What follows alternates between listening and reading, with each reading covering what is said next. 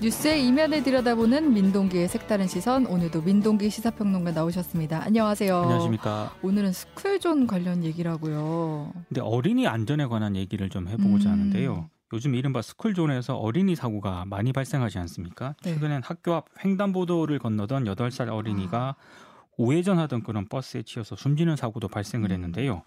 많은 분들이 이 사건에 대해서 분노를 했고 네. 경찰도 이른바 민식이법 위반 혐의로 이제 운전기사를 입건해서 조사를 하고 있는데 네. 저는 이 어린이 안전사고 있지 않습니까? 네. 이 스쿨존이라는 프레임에서 이제는 좀 벗어나야 한다 이런 생각을 하게 됐는데요. 네. 오늘은 이 얘기를 좀 한번 해보겠습니다. 어떻게 보면 스쿨존이라는 거 우리가 일종의 보호장치라고 생각을 해왔는데 이 프레임에서 벗어나야 한다는 게 어떤 의미예요? 그러니까 스쿨존에서 발생하는 어린이 사고만 네. 지나치게 관심을 좀 집중하는 경향이 있습니다. 언론도 예외는 아닌 것 같은데요. 네. 그러니까 한번 생각을 같이 해봤으면 좋겠는데 어린이가 교통사고를 당했다 이런 뉴스가 딱 나왔을 때 많은 사람들이 그 사건 자체에 집중하는 것보다는요. 먼저 질문을 하는 게 있더라고요. 사고 난 지역이 스쿨존에서 났느냐 아니면 스쿨존 밖에서 났느냐 네. 이걸 좀 먼저 물어보는 경향들이 좀 심해졌습니다. 그러니까 언론도 역시 스쿨존에서 사고가 발생을 했다면 아마 기존보다 더 무거운 처벌을 받을 것이다. 이렇게 이제 보도하는 경향도 상당히 많고요. 네. 스쿨존에서 어린이의 안전을 생각하는 차원에서 뭐 그러는 것 아니겠느냐 이렇게 말씀을 하시는 분들도 있는데 제 생각은 좀 많이 다릅니다. 우리 민동기 평론가 생각은 어떻게 달라요? 그러니까 이게 어린이 안전사고는 네. 스쿨존 안에서만 발생하지 않으면 된다. 이런 인식을 좀 심어줄 수 있다는 거죠. 그러니까 다른 말로 하면 도로 위의 어린이 안전을 스쿨존 중심으로만 생각할 수도 있다는 그런 얘기입니다. 네네. 저는 이건 상당히 문제가 있다는 생각이 들고요.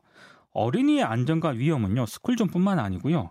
뭐 특정 장소라든가 범위에 국한되는 문제는 저는 절대 아니라고 생각을 하거든요. 네. 그러니까 스쿨존이라는 구역은 어찌 보면 어른들이 그어놓은 그런 구역일 뿐이라는 생각밖에 안 듭니다. 네. 근데 문제는 이 기준에 따라서 도로 위 어린이 보호에 대한 뭐 언론, 시민들 아니면 정부 당국의 어떤 관심과 대응이 완전히 달라지게 된다는 건데 네. 저는 이런 게 초래하는 부작용이 의외로 심각하다고 생각을 합니다. 왜냐하면 정작 어린이 보호구역 외 도로 있지 않습니까? 네. 여기서 어린이들이 얼마나 안전한가 이 문제에 대한 사회적 관심이 뚝 떨어지기 때문인데요. 관련해서도 스쿨존 밖에서 어린이를 어떻게 보호해야 할 것인가. 이런 사회적 논의는 스쿨존 지역 내 어린이 안전보다는 상대적으로 관심이 좀 덜합니다. 그래서 너무 스쿨존이라는 그 테두리 내에 이 어린이 안전에 대한 어떤 인식이라든가 대응이 그 존 안에 너무 머물러 있는 건 아닌가 이런 생각을 좀 해보게 됐습니다. 그러니까 지적하시기 전엔 저도 그랬던 것 같은데 사실 뭐 스쿨존에서만 어린이 사고가 나는 건 아니니까요. 그렇죠. 네. 그래서 자료를 좀 찾아봤거든요. 실제 어린이 구역 밖에서도 사고가 많이 발생을 하고 있습니다. 네. 그러니까 주로 이제 어린이 보호구역 그 지정 범위가요. 초등학교 그 출입문 있지 않습니까? 네. 거기서 한 300m 내로 이제 설정을 하게 돼 있거든요. 네. 근데 최근 자료는 아니긴 합니다만 2016년에 초록우산 어린이재단 아동복지연구소가 이 초등학교와 거리에 따른 어린이 보행 교통사고 건수를 분석을 한 적이 있고요. 네. 이걸 시사인이 보도를 한 적이 있거든요. 근데 이 보도를 보면 교통사고는 학교에서 400m 떨어진 지점에서 가장 많이 발생을 했습니다. 스쿨존은 보통 300m로 어린이 보호구역은 보통 300m로 돼 있는데 사고는 400m 지점에서 더 많이 나고 밖에서 더 많이 발생했다는 그런 네. 얘기고요. 실제로 이제 당시 이제 초록우산 어린이재단 관계자가 뭐라고 얘기를 했냐면 어린이 보호구역을 벗어나는 순간 운전자들이 상대적으로 가속 페달을 밟게 된다. 근데 현행 300m 범위는 아이들을 지켜주기 위한 최소한의 장소에 불과하다. 이렇게 얘기를 했습니다. 네, 이게 무슨 얘기냐면 여러 아이들의 활동 반경이라든가 데이터 등을 고려했을 때 어린이 안전사고를 예방하기 위해서는 스쿨존이라는 테두리 내만 국한해서는 안 된다. 오히려 그 바깥까지 생각을 해야 된다.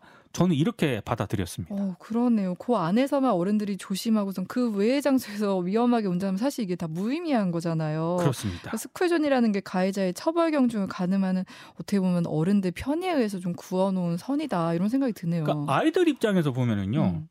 솔직히 스쿨존 안에서든 밖에서든 그렇죠. 사고가 나지 않습니까?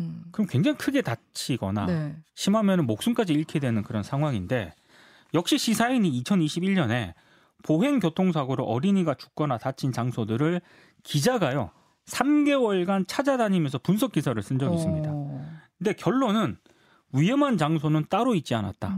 거의 다 위험했다 이런 얘기고요. 네. 완벽히 안전한 길도 따로 존재하지 않았다. 이런 결론을 내리게 됩니다. 그러니까 특별히 안전한 장소는 없었고 위험 지역은 여기저기 많이 있었다는 그런 얘기거든요.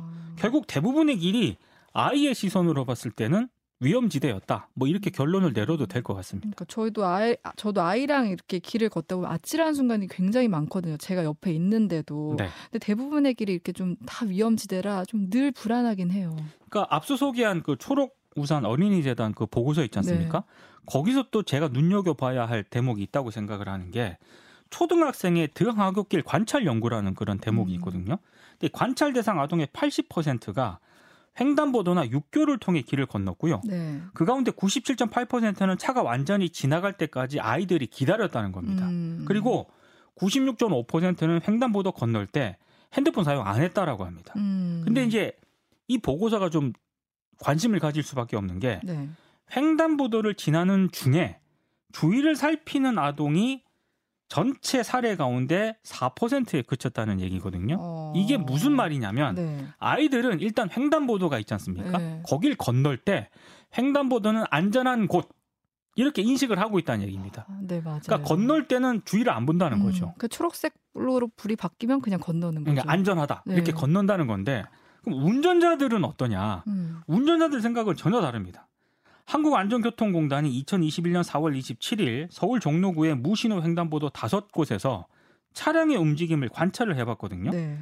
보행자가 횡단보도를 185회 건너는 동안 운전자가 일시정지 규정을 지킨 경우는 8번밖에 안 됐다고 합니다. 그러니까 운전하는 어른들은 횡단보도가 있다고 해서 어린이들이 지나가고 있겠다.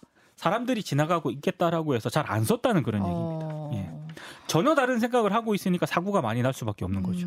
결국 어른 운전자들의 문제인 거네요. 그러니까 인정하기 싫은 분들도 저는 많다고 생각을 하는데 대부분의 길에서 주인은 사람보다는 자동차인 경우가 많고요. 특히 사람 중에서도 어린이라든가 네. 노인분들 있지 않습니까? 이런 보행약자들이 더 안전 위험에 노출이 된다는 그런 얘기인데 네.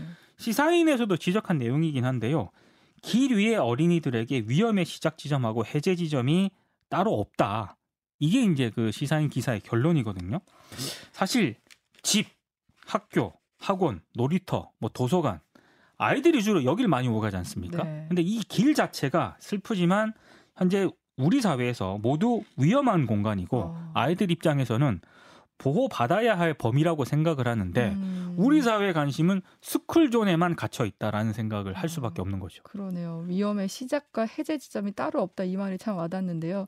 근데 좀 다른 얘기긴 한데 이번 주에 뭐 노키즈존을 둘러싼 논란도 많았잖아요. 근데 이 노키즈존이라는 것도 어떻게 보면 어른들이 이제 그어놓은 선 때문에 발생하는 거잖아요. 맞습니다. 그래서 최근에 노키즈존을 금지하는 조례가 제주도 의회에서 이제 도입이 된다. 네. 상당히 관심을 많이 그렇죠. 받았거든요. 근데 심사가 보류됐습니다.